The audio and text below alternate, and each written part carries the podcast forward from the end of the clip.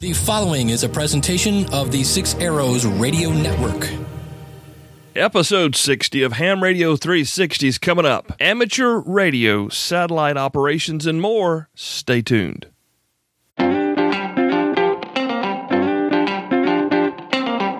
MTCRadio.com presents Ham Radio 360, the podcast, with your host, Cale Nelson, K4CDN. Well, it's going back to work day here on Ham Radio 360 podcast after the long summertime last break. What were they? What do they call that? The last blast before summer's passed. Long holiday weekend here. Although it's been wet most of the uh, most of the weekend up and down the coast as Hurricane Hermine kind of spread her love from the Gulf of Mexico all the way all the way up to the top, man. So uh, I hope you guys are all doing well out there. Uh, everybody seems to be okay, minus the flooding and whatnot. Uh, I want to continue to remember those folks down in Louisiana continuing to dry out from their last round of flooding. It hasn't been uh, very dry in some places here lately, and then then we have folks in California who are and on the West Coast dealing with fires. So lots of things happening around, lots of opportunities to serve your community with amateur radio. And that's uh, something we've talked about quite often here on the show, and we probably need to talk about it some more. My name's Kel Nelson. I'm the executive producer of Ham Radio 360 Podcast and HamRadio360.com, Six Arrows Radio Network. My amateur radio call sign is K4CDN, and I do welcome you into this show. This is our uh, bi weekly general topic amateur radio show. We also have our deep technical discussion type show. That uh, that's the opposing week of this one. So Workbench comes up next week with George and Jeremy as they continue their conversation with Alan about oscilloscopes. Yeah, and that's been very very popular. Of course, it's just a great program. I hope you guys are enjoying that one. I spent this past weekend up at Shelby, North Carolina, at the granddaddy of them all, the, the Shelby Hamfest. Uh, granddaddy's not what he used to be, unfortunately, and, I, and a large part of the time that I was there, I heard older people complaining about how the internet had killed the Hamfest. Well, that might be the case. My question back to them now is how do we take this terrible, powerful beast that's destroyed one of the establishments here in the amateur radio community and use it for our good?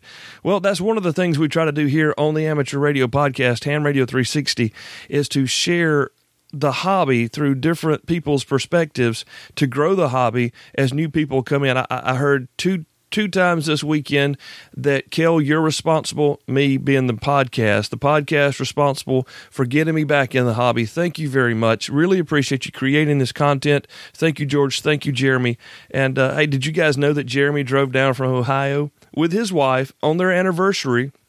Their anniversary trip, and they even made a made an appearance at the, at the Hamfest. It was pretty cool for a couple of hours, so it was great to catch up with Jeremy again. One of the things that I noticed at the Shelby Hamfest was the lack of dealers selling new product. And there were a few there. And I'm not going to call them out or anything because I know people have to travel, make a living, and whatnot. And, and you have to capitalize on your sales when you have a captive audience. But I can tell you this the prices I saw on the brand new gear that people had listed for sale as dealers, if you will, was nothing compared to what I see when I go to mtcradio.com. Nothing meaning there's no way I would have spent my money on new gear at that show when I could have used my smartphone from the parking lot and saved about 20 to 30 or 40 or even $100 on some items buying it from mtcradio.com. If you're looking for some Kenwood gear, I want to encourage you now to visit mtcradio.com. Get all your Kenwood gear from Richard and Christine Lenore They've got the best prices, free shipping on most orders over $99. They get it out quick and they'll save you money. That's important nowadays. They understand that and they're doing everything they can to bring you the best deals on the Kenwood gear. It doesn't take a ham fest to get a good deal for a brand new Kenwood rig. All it takes is a visit to mtcradio.com. All right, so yeah, welcome in, Andrew. Uh, nice to have you on the show. We've been working on this for quite a while, maybe close to two years. That's okay. We're together now, and uh, it's raining in Florida. It's not in South Carolina, uh, and you guys, y'all got some tropical weather coming coming your way. Yeah, this is uh, probably the beginning of uh, uh, the next tropical storm. It doesn't have a name yet, but probably by the time anybody hears this, it'll be Uh, I think Hermione is the next one. Oh, well, that, that asked me to say that three times in a row. I can pronounce your last name. Maybe George is a lot easier than that. Uh, it, it is Andrew Glassbrenner. His call is Kilo Oscar 4 Mary Alpha. And uh, Andrew is really big into amateur radio satellites, which we're going to talk about. But first, Andrew, everybody wants to know everybody's ham story. Can you share with us your ham story? Sure. Uh, probably started uh, you know, my dad was uh, one of the few business users of CB uh, back in the 80s. And uh, I was interested in, got interested in radio through that.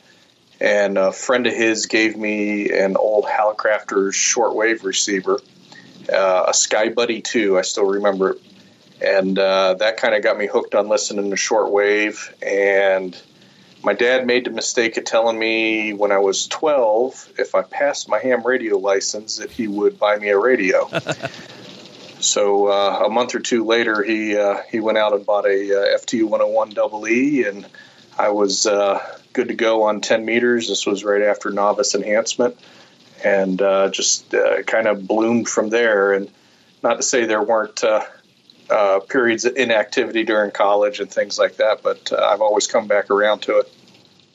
Fantastic. You know, it's it's that's that's like a familiar story, and uh, we talked just a, just a couple of weeks ago with Sterling about the youth in the amateur radio and the trip he made overseas.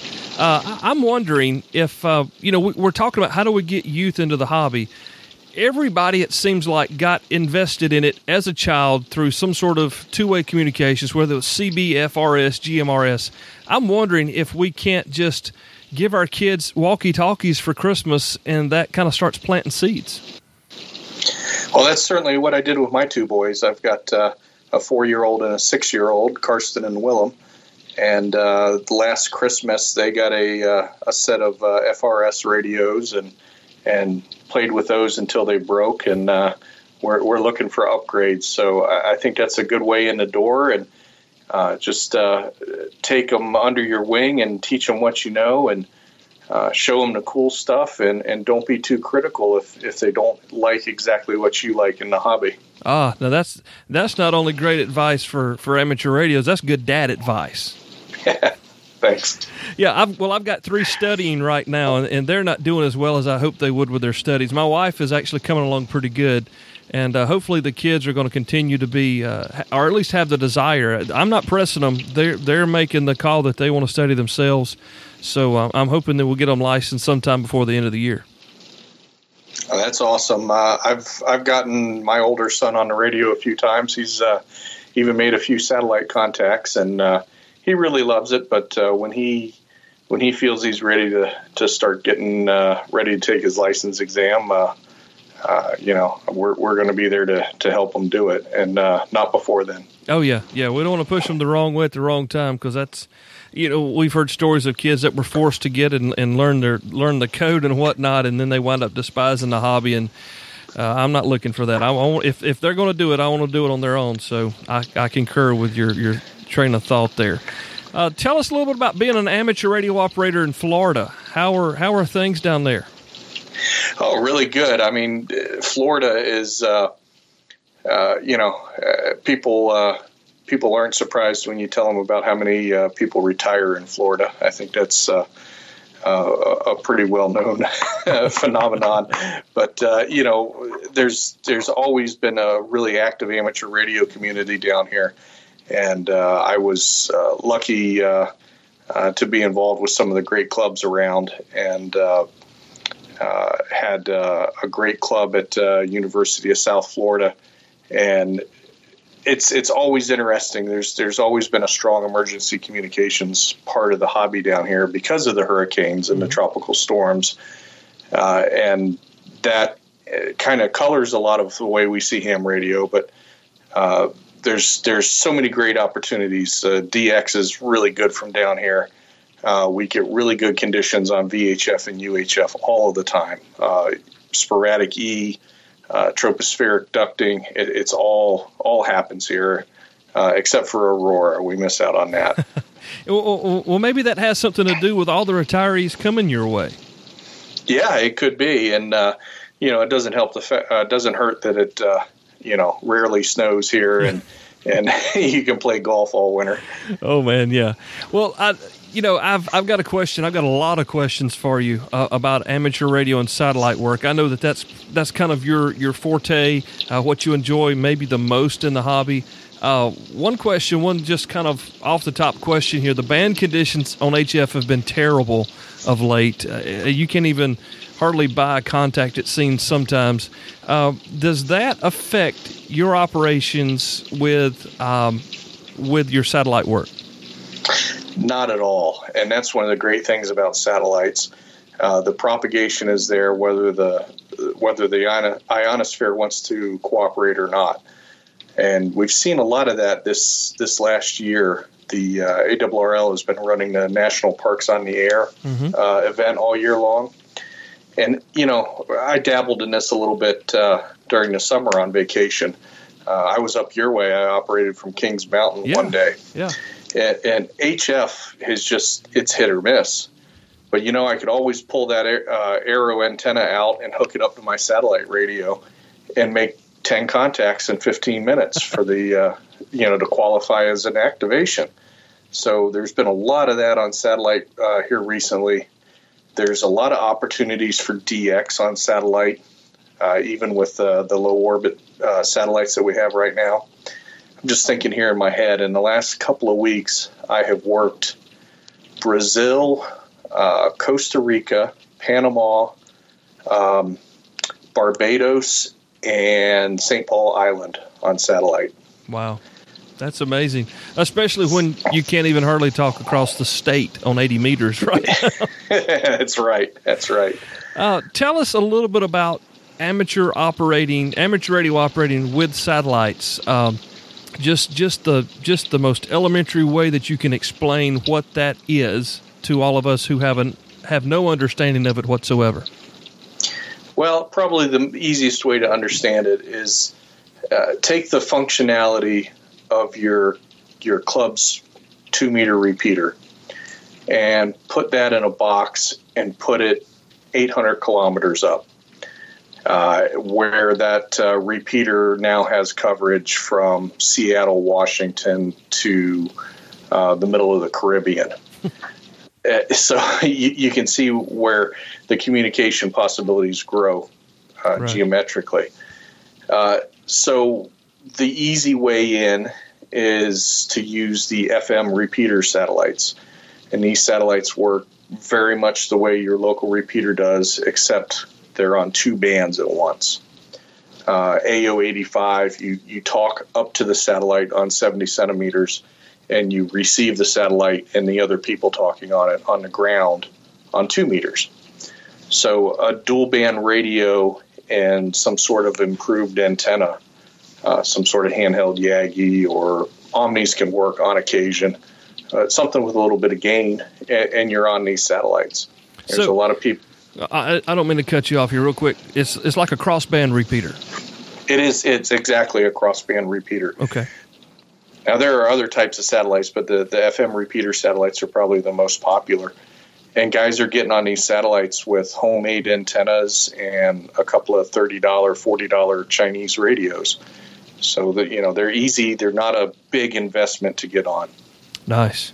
Hey, we're going to take a quick break here, real quick. We're going to come back with Andrew Glassbrenner, Kilo Oscar for Mary Alpha. Easy for me to say. He's down in Florida experiencing some tropical tropical weather right now. We'll be back with him in just a couple of minutes. Hang on right here. You're listening to Ham Radio 360 podcast.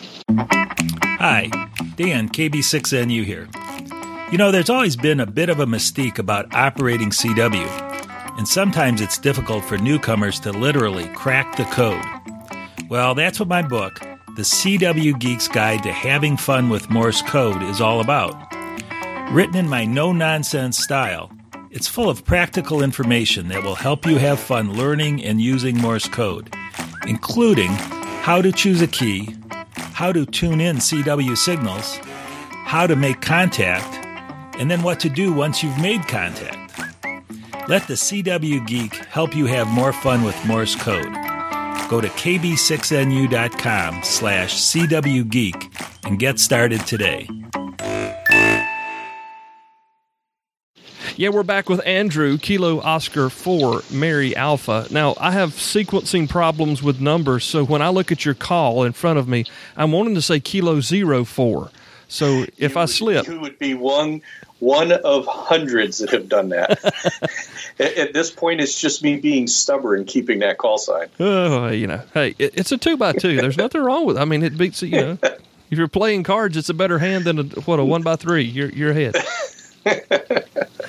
Guys, we're talking to Andrew about about using amateur radio satellites to have uh, communications fun here on Earth, and just he just mentioned crossband repeating. Now, here locally, I live way out in the in the sticks, and our uh, UHF machine is on a is a great tower, great location, but there's something between me and the tower. So I have a hard time getting there with a handy talkie from the house. So what I like to do is uh, set up my crossband repeater in my van, and then I can use that to contact go through the repeater, just like you're describing using amateur radio satellites in space for crossband repeating.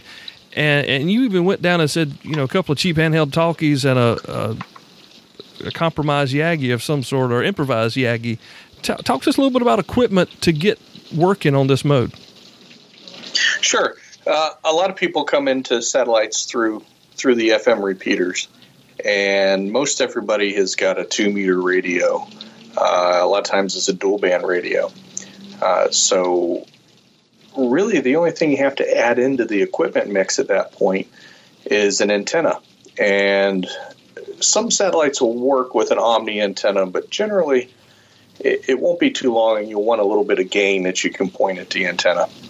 So there's there's commercial options. You can buy uh, something that's called an arrow antenna, made out of arrow uh, shafts. Uh, it's a lightweight portable antenna that breaks down. There's another type antenna called the elk that is a two meter log periodic with a handle on the end of it, uh, and it works also uh, fairly well on 70 centimeters or you don't even have to buy anything. Uh, there's plenty of uh, antennas out there that you can build for ten or fifteen dollars worth of uh, materials. Uh, if um, the WA5 VJB cheap Yagi, uh, he's got all sorts of different designs for those on his web page. And there's a satellite version that is uh, two meter and seventy centimeter Yagis on one boom. even has a little diplexer if you're using it with one radio uh, that you can build out of a couple of coils of wire and some capacitors. Cool. Yeah, so really you can get on the satellites fairly inexpensively. Uh, and once you get your feet wet with the FM satellites, it's not long and you'll start wanting to talk a little further or a little more often, or maybe you don't like the the contest style nature of the exchanges on the FM birds, and then you move up to the linear transponder satellites. And these satellites take a chunk of spectrum, anywhere from 20 to 100 kilohertz on one band, and repeat everything in that chunk on another band.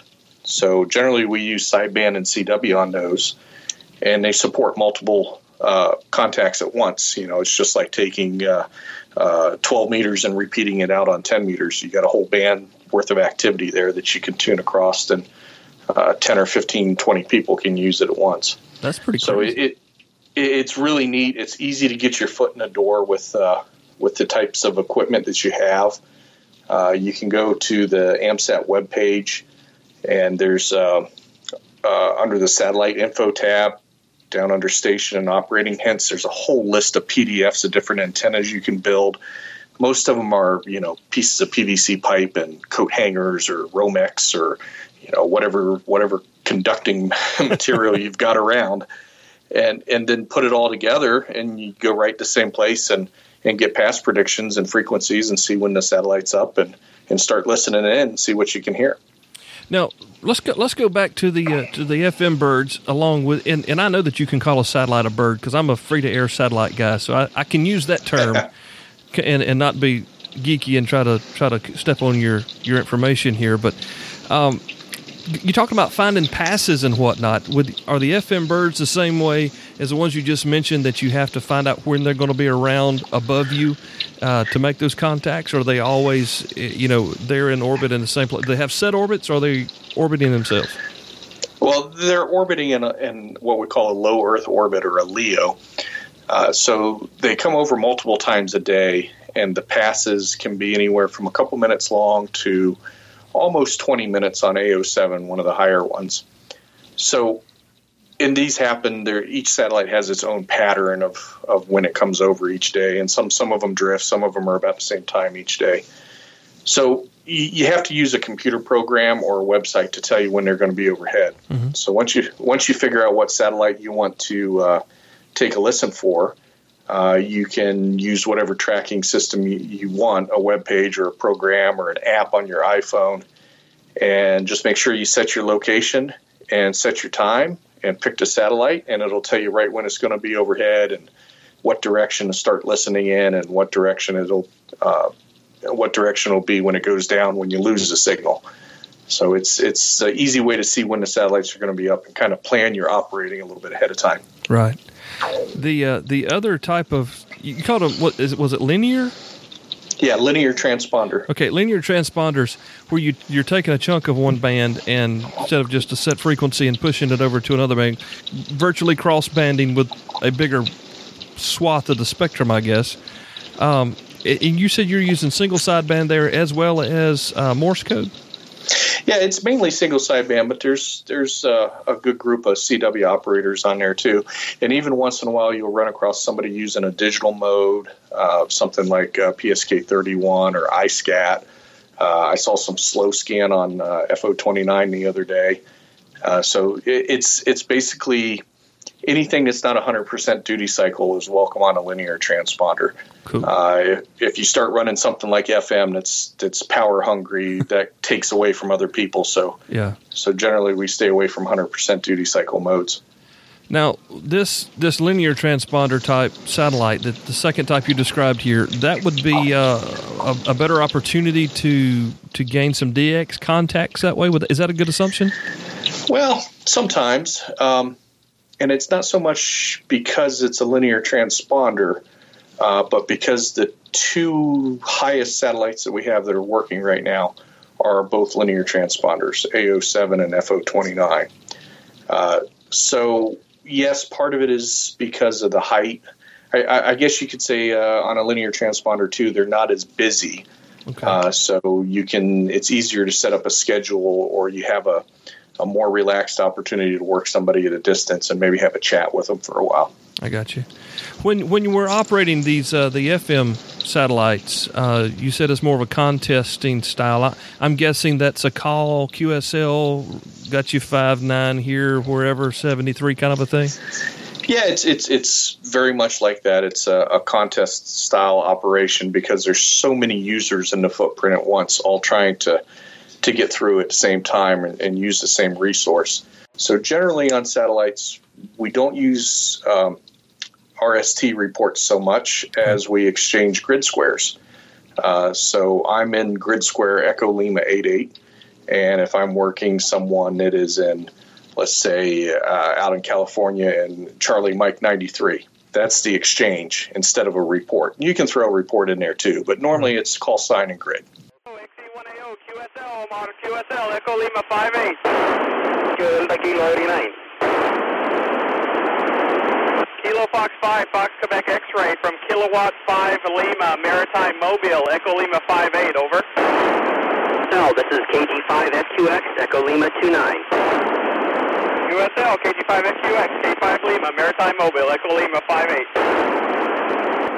QRZ, QRZ, uh, Maritime Mobile, Kilo 5 Lima. It's dependent on the time of day, too. Uh, the passes, you know, at, at noon on a Saturday are going to be very, very busy. Uh, on the other hand, the passes at 3 in the morning on a Tuesday, uh, you know, you can actually have a little bit of a conversation there, uh, leaving gaps uh, of course, for anybody that might want to join in or make a different contact. Well, that was my next question. When's the best? When's the best time for a newbie to uh, to try to make these contacts? Well, it's it's always a good time to listen. Okay. Uh, take take some time, uh, several passes probably, and just listen and and get the hang of how to point the antenna, how to peak the signal by twisting your wrist and matching polarity with the satellite get the hang of the flow of the, the contacts. And uh, uh, a couple of passes of doing that, and you'll be ready to make some contacts after that. Cool, cool. Real quick before we go to break, you said match the polarity. Uh, I'm just assuming because I've seen the arrow type antennas and they've, they're they're a cross section. I, am really not sure how you would best uh, mathematically explain that, but I guess you tune you hold it one one way for transmit and one way for receive. Is that like you just twist your wrist? Well, whatever you have to do to get the best signal. Okay. Um, most of the the satellites now are using linear whip antennas. Uh, so if you're pointing the antenna at the satellite and you're vertical and the satellite antennas are horizontal, mm-hmm. uh, you're going to be 20 dB down or so. All you have to do is twist your wrist 90 degrees until that signal peaks up, and you've just gained more uh, more signal than the whole gain of the beam antenna. So it's really important. I, I, see a lot of people put these on tripods. Yeah, and that and that's fine if you have to do it if you can't physically hold the antenna. Uh, but it's good to try to figure out some way to match the polarity with it, even if it's on a tripod. That was you. You just read my mind right there. We're going to come back here in just a sec with Andrew Glassbrenner, whose call is Kilo Oscar Four Mary Alpha. We're learning about satellite radio operations, and we're going to talk about AMSAT coming up. So don't go anywhere. You're listening to the Ham Radio 360 podcast. This weekend at Shelby, I took with me my BCM 220 from BridgeComSystems.com. It's a 220 mobile radio it's, it's it's built like a brick. It's a it's a gorgeous rig. Generated a load of interest in it, and I was kind of shocked that so many people are looking for a 220 rig. If Ryan would have been able to make the show, he would have sold some because there's a great desire for an easy to use, intuitive. Yeah, that's a big word, but it makes a lot of sense when you compare it to what else is out there. Easy to use, easy to program, easy to manipulate, and well built that's what a BCM 220 is. Check them out online, bridgecomsystems.com. It's a great rig for sure. Okay, we're back with Andrew. Uh, Andrew, we talked about the antennas. Uh, we talked about the arrows and the the other options, the homemade options, the cheap Yagis. Uh, tell us a little about radios. I know everybody's got a Baofeng. Even if they won't admit it, we know they have one. I've got 13 of them in a box. I've boxed them away now. I could probably do some serious satellite work so, you know, they might call that a problem in some circles. Well, Having thirteen of them. I had I had different purposes for them, and it just didn't work out. So, uh, well, you know, one of the misconceptions I run into a lot is that uh, you need a special radio to do satellite work, and it's true that that can make it easier but it's not a requirement in any means. If you've got a radio that'll transmit on either 70 centimeters or two meters, uh, doesn't have to be both, can only be one, uh, has a tone function on it, and you have something that will receive on the other band, a scanner, uh, another HT, uh, you've got the radios that uh, that are required. Now, a lot of times you'll, when guys first get into it, um, they'll work what's called half duplex, and that's where they're using one radio cross banded and they're transmitting, but they can't hear at the same time they're transmitting. Mm-hmm. That's okay on the passes that aren't busy. But what happens, and anybody that's run a net on a two meter repeater can can tell you about this, is that when two people key up at the same time to talk and they don't realize that somebody else is doing the same thing, uh, nobody wins usually, mm-hmm. and especially when the satellite's a long ways away, that kind of is a great equalizer in terms of power. So we always recommend that you try to operate full duplex, where you can hear your signal coming back from the satellite while you're transmitting to it. And that also helps with the polarity matching that we were talking about in the last segment. Mm-hmm. Uh, if you can hear yourself coming back from the satellite, you can twist your wrist while you're listening and talking and get a better signal. So uh, it, it's fine to start out with one radio, half duplex, but uh, we recommend that people move up to two as soon as they can. What about uh, some of the full duplex options out there now? Have you used anything like that? Well, I've got a ICOM IC 9100 mm-hmm. at home, and that's uh, that's a very high end radio, fairly expensive radio. You know, not something that somebody that just wants to yeah. get your toes in the water where he's going to go out and buy. But at the same time, um, you know, I picked up a uh, an Alinco dual bander. I think it's a 635 uh, dual band FM rig that's full duplex. Yeah. So I can put that down on the five or ten watt setting and use that with an arrow and, and work the satellites just fine. Just got to remember to plug your headphones in because otherwise, when you key up, you'll get that feedback through the satellite and, and it'll be a big squeal in everybody else's ears. Wow. Which will be no fun, and you'll make no friends then. right.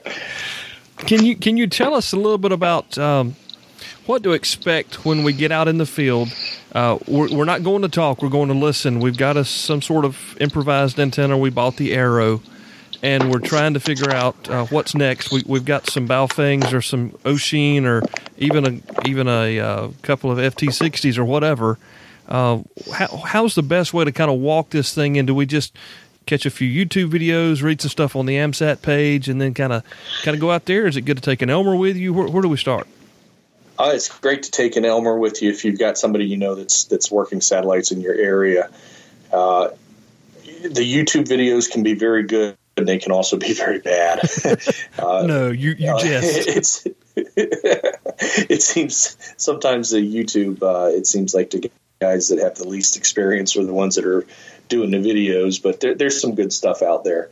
Um, the the best thing to do is to figure out ahead of time. Uh, you know, you do your past prediction on your program or your app or whatever, and figure out where you're going to operate from. And the two, three most important data points: where is the satellite rising? Is it rising in the north? Is it rising in the west? Uh, where does it set at? Is it sitting setting in the south? Is it setting in the east? You know, where is it going down at? Right. And then how high is it going to get? So you kind of draw an arc in your mind. You say, okay, this is where I need to point to begin with. This is where I need to point at the end, and this is the middle. So you make those three points, and and and you know where you're going to be pointing the whole time. And the rest of it you do by ear. Okay. You, you know, you just move the antenna and listen for the, the improved signal. Now, this is something I probably should ask you 30 minutes ago. But how long does a pass like this last? Just, just to, for instance, on an FM pass, am I thinking five minutes? Is it a 25 minutes? How long does something like that go for? Well, the, the higher passes are the longer ones, the ones that are higher in elevation. Uh, so on an FM satellite, the, about the most you'll get is about 15 minutes. Okay. Uh, if you've got a, a location where you can see down in the horizon real well, uh, I've got a parking lot not too far from from where I work that I go to, and uh, it's up nice and high and doesn't have a whole lot of trees around it. And I can work one or two degree elevation passes that might only be a minute or two long. Hmm. So anywhere from you know a minute or two to about 15 minutes. Okay okay. Now i, I know that you're involved with a uh, an organization Am- amsat and uh, quite involved and i would imagine you've been involved with those folks for quite some time. Uh, tell us a little bit about uh, your position at amsat and fill us in on what amsat really is well, uh, AMSAT was started in 1969. It's a, a 501c3 educational organization. And uh, we took over from a group called Project Oscar as kind of the central clearinghouse for efforts to, to build and launch amateur radio satellites. So a lot's changed since then, but the, the basic mission is the same. Uh, we build satellites for ham radio operators to use and then figure out how to get them into orbit. Uh, and a lot has changed about that. And, and, we're right on the cusp right now of uh, having kind of a, a, new era in satellites. So we've got one satellite we launched last year, and we've got uh, four more that will be launched within about the next year or so. Wow. Uh, so Am- AMSAT's kind of the granddaddy of, of uh, amateur do-it-yourself type things in space. Okay. Okay. Hey, real real quick, I got to ask you this because I think this was mentioned in one of our earlier shows, and it might have been Sarah that said it. I can't remember, but we were talking about satellites for some reason with somebody, and they said that they actually put these amateur radio satellites into the like packaging material for other things we're sending into space, and it's jettisoned out, and, and that's how we get them there. Well, uh, we've done that before uh, with satellites that were deployed from the ISS from the space station. Uh, they were sent up on a cargo ship, and then the astronauts uh, opened the hatch and threw them out. so, hey, y'all, watch this. that's right. That's one way to do it. Uh, the the big thing here lately is uh, something called the CubeSat, and these are uh, uh, little four-inch square satellites uh, that are put together um, in units. So one U one unit CubeSats four by four by four, and the, the way I like to describe these is they load them in a container that's like a big Pez candy dispenser, and when they they bolt them onto the rocket, they launched a rocket. The primary payload, the guy that pays for the majority of the rocket, he gets deployed. And once he's far enough away from us that we're not going to hurt him, the little door opens on the dispenser and out comes your CubeSat like a piece of candy. That's awesome. So yeah, it's really cool. There's some uh, some video from uh, the AO85 deployment, uh, Fox One, and uh, it's just neat, man, to see that door open in space and you know sling three uh, little satellites out. So that, that's the way we get into orbit these days is on a, a CubeSat launch. It's kind of like WALL-E. Thinking about seeing WALL-E in my mind here. Um, you know, you said that you said AMSAT's a 501c3, been around for 40, 50 plus years. Um, how I understand how this works, but how much does it cost to put one amateur radio satellite in space? Well, the launch itself depending on how we do it, um, we, have taken two approaches in the last couple of years. Uh, we've worked together with universities uh, and been awarded NASA launches that are subsidized by NASA.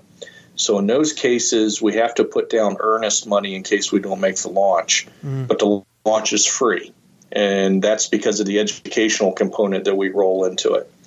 On the other hand, uh, we took uh, another fork in the road at the same time, and we bought a couple of launches uh, from uh, a company that sells the excess capacity. And I'm not at liberty to say exactly what they cost, but yeah. list price list price for a one U CubeSat is one hundred twenty five thousand dollars. Wow! For the launch. Wow!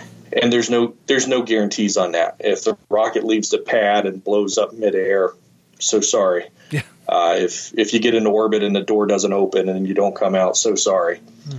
So that that's the major expense uh, if if we go with that type of launch.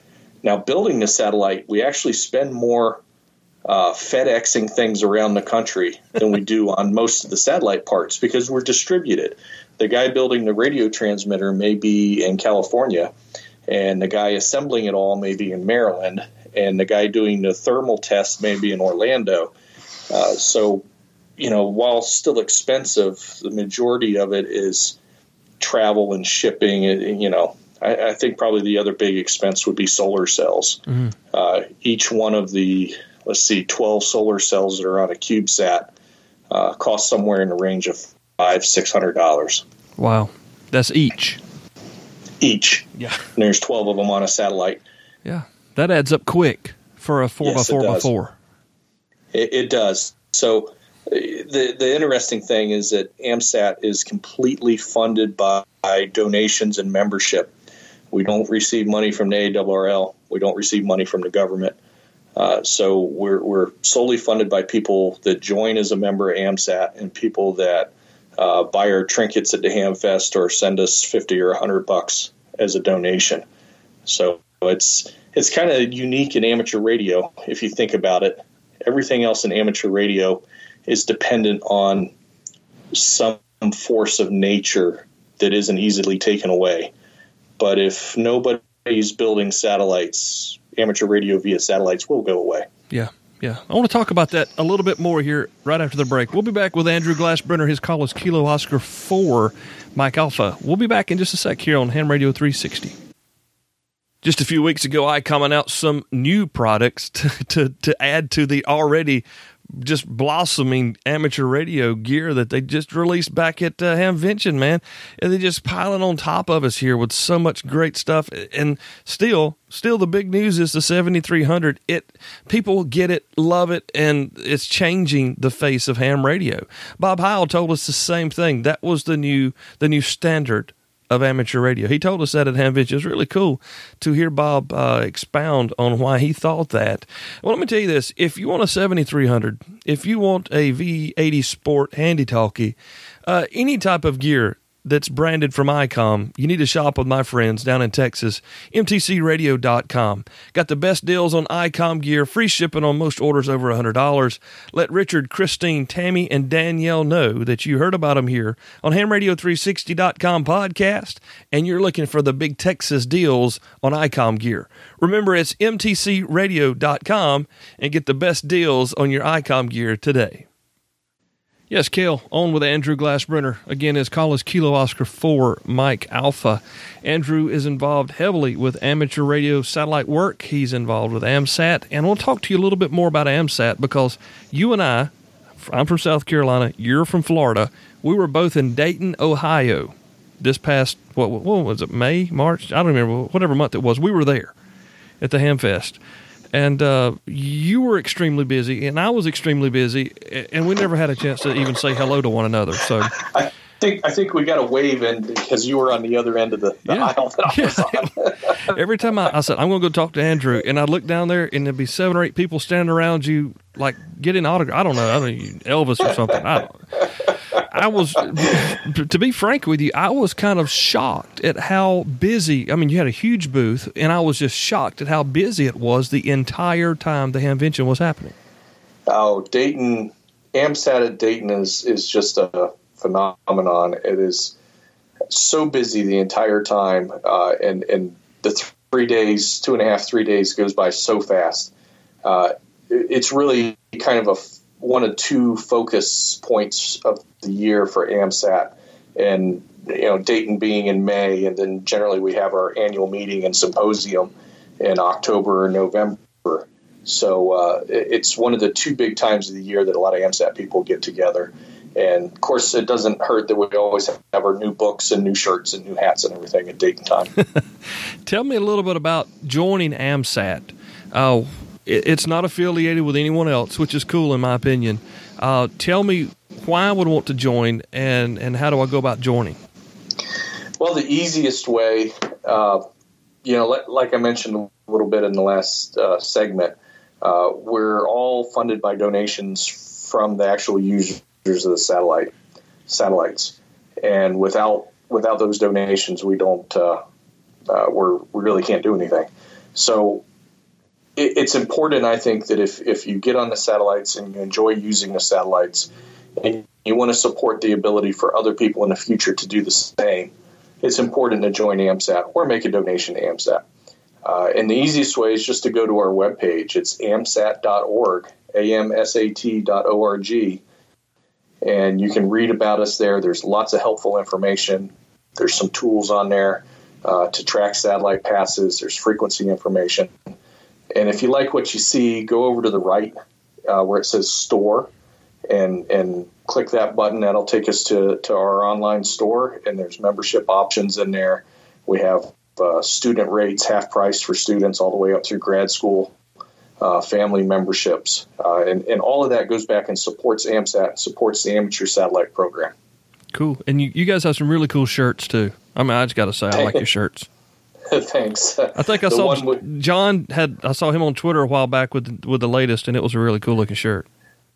Yeah, the the black one with the uh, structural uh, AutoCAD drawing yeah. of the Fox satellite. Yeah, that's actually the second year we've printed that for Dayton. Uh, last time it was in blue, and this time it's in black, which is just makes it even better. Oh yeah, it's a cool shirt. I like shirt. I like. T- I'm a t-shirt guy, so you know, Haraham t-shirt or whatever. I, I like them. So. so we, we can get on. We can we can give, which is important. We can join, which is important, and um, we can use them, which I, I, is it is it one of those things? Real quick, Andrew, is it one of those things kind of like our spectrum? Is it a, is it a use it or lose it kind of a thing here? Well, it really is, and AMSAT has throughout its history uh, been on the leading edge of technology in ham radio, and we're continuing to do that. We have a program that is that we're working on right now in partnership with Virginia Tech, uh, where we're going to put a a ham radio package on a geosynchronous satellite that will give coverage 24 hours a day over the entire Western Hemisphere. Wow. Uh, we call that Phase 4B, Phase 4 being geosynchronous, and B because the Germans are doing the same thing for the for the Eastern Hemisphere later this year. So those that package is going to use five and ten gigahertz, which sounds, oh man, microwave. Who wants to mess with that? But if you get get to looking at it, things are changed so fast. You can take a TV uh, LNB that you use on like a direct TV dish, Yep. and feed that into an SDR receiver for you know twenty dollars and up, and you'll be able to receive that. And the five gigahertz is coming fast. I mean, we're already seeing SDR transceivers or transmitters that are getting up into that range. So uh, Virginia Tech's building the space segment of it. AMSAT's assisting with that, uh, but uh, AMSAT's responsible for the ground station. So we're going to have multiple ways into this uh, into this satellite. You know, you can kind of put it together yourself and and hack it together from pieces. Uh, or we will probably have a more commercial type option where you can go out and, and buy a ground station for it. I, I'm looking on my shelf here in the shack, and I've got four LNBs on the on the shelf over here. I, I'm Yeah, there you I'm go. a quarter of the way there. That's right. I had no idea that was coming. That's awesome, man. I mean, that's really, really exciting. We're not talking about just FM handy talkies. Now we're talking about really using the satellite at its probably most efficient means. And the the main impetus between behind uh, Phase Four B is uh, emergency communications. Uh, we're going to have uh, ground stations, uh, portable ground stations that are permanently assigned and available for first responder teams. Uh, so if you have we have another Katrina or Sandy or or a tornado outbreak or something where that, that decimates communications, we can uh, people in the area that are responding will be able to take these in and, and set them up and have instantaneous communications, regardless of what HF is doing that day. And and as you said, this is this is sitting there waiting to be used. It's not okay. I got to track it, and figure out when it's going to be here, and all of that. It's it's up there waiting to be used. It'll, it'll be in the same general area of the sky all the time. So it's kind of like amateur radio operators are getting their own Iridium phones now. Uh, well, you know, even Iridium goes out. That's a, a low orbit constellation. Uh, it, it'd be more like we get our own uh, uh, XM radio satellite. How about that? As long as we don't put Howard on, we'll be all right. We'll probably have more listeners without Howard. Whoop, hey, we can we can str- we'll, we'll stream the podcast. Just kidding, guys. We're just kidding. I'm I'm not going to stream the podcast on on the satellite. That'd be cool though. It, it's a possibility. Hey, you, well, we may need some test. Uh, you know, need some audio for testing. So, you know, that I had no idea that was that was coming. Uh, what's what's the timeline on this thing? Twenty four months, forty eight Uh, months. It, it's up in the air right now, um, and I have probably said about all I can say about it. I got Um, you. That's a great pun, by the the- way. Up in the air. Yeah. VT is uh, taking the lead on this.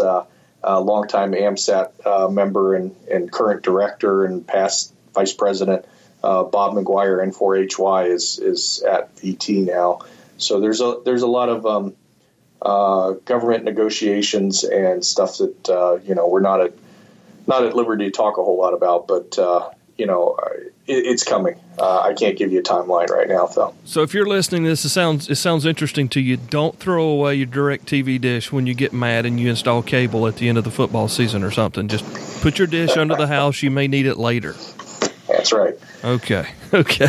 Anything that we might have missed, Andrew? I, I know this has been kind of a, a blast through AMSAT and through satellite operations, but uh, I've learned. See, I've, I've learned everything I didn't know now, which was everything. So thank you for that. But, but I mean, really, I couldn't figure out how this, and I never had tried to understand. I never read anything. I just said I'll talk to Andrew one day on the podcast and figure it all out. So it makes sense to me now. Now I want to join AMSAT. Now I want to to, to, to either get me an arrow or build me one, but and put some of these handy talkies to use, man.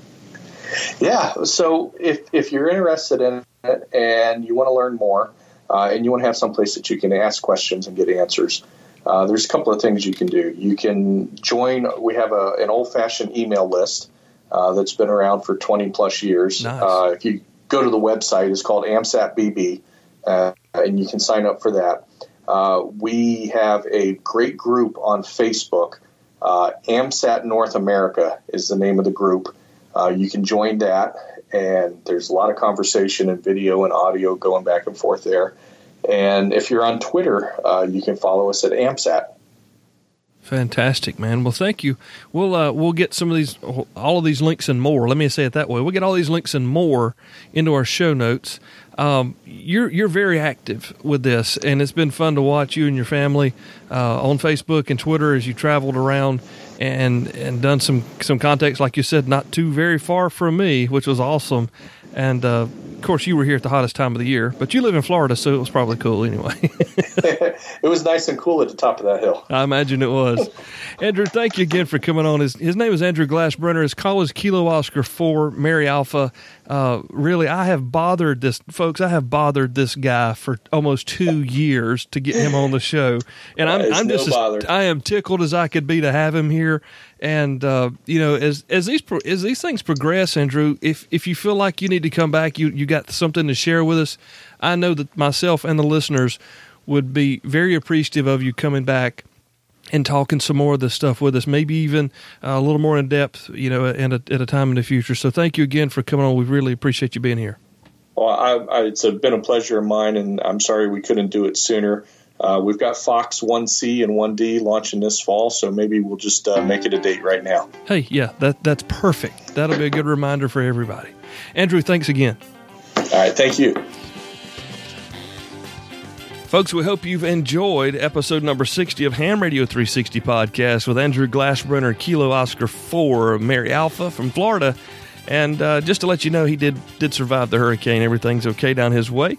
And I have learned a lot. I, I mean, really, I'm excited about this. I think my kids would really dig this whole amateur satellite thing. So, may introduce that to the fam here in a couple of weeks. As I said, I just got back from the Shelby Ham Fest. Thank you to everyone that stopped by and encouraged me to keep going to let us know that that uh, we're out there doing what you're wanting us to do, and we appreciate that. It was great to catch up with Jeremy. That was quite a surprise. Of course, now George didn't get to come. He said mom likes us better than him, but that wasn't the case, George. Now let's you're just you were just too far away. A, a bridge too far this time, but maybe maybe next time. It was a great show. I had a lot of fun. Thank you all again for stopping by and saying hey. Hope you've enjoyed this program about amateur radio satellite operations, and we've got some continued awesome shows coming your way, like the continuation of the oscilloscope show with Alan, George, and Jeremy. That'll be up a week from today. We hope you all have a great week as you get back into the grind of things. Football season starts in a few days. Of course, I'm very excited about that. Guys, I appreciate you. I really do. And uh, thank you so much for this opportunity to speak to you about a hobby that we all know, love, and enjoy. My name's Cale, K4CDN. I'm out of here, but I will be back next time to talk some more amateur radio with you. Until then, check us out online, hamradio360.com. 73, y'all. God bless.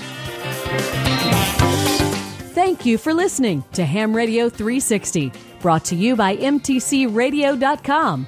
For more information about the program, visit hamradio360.com. Till next time, 73s, y'all.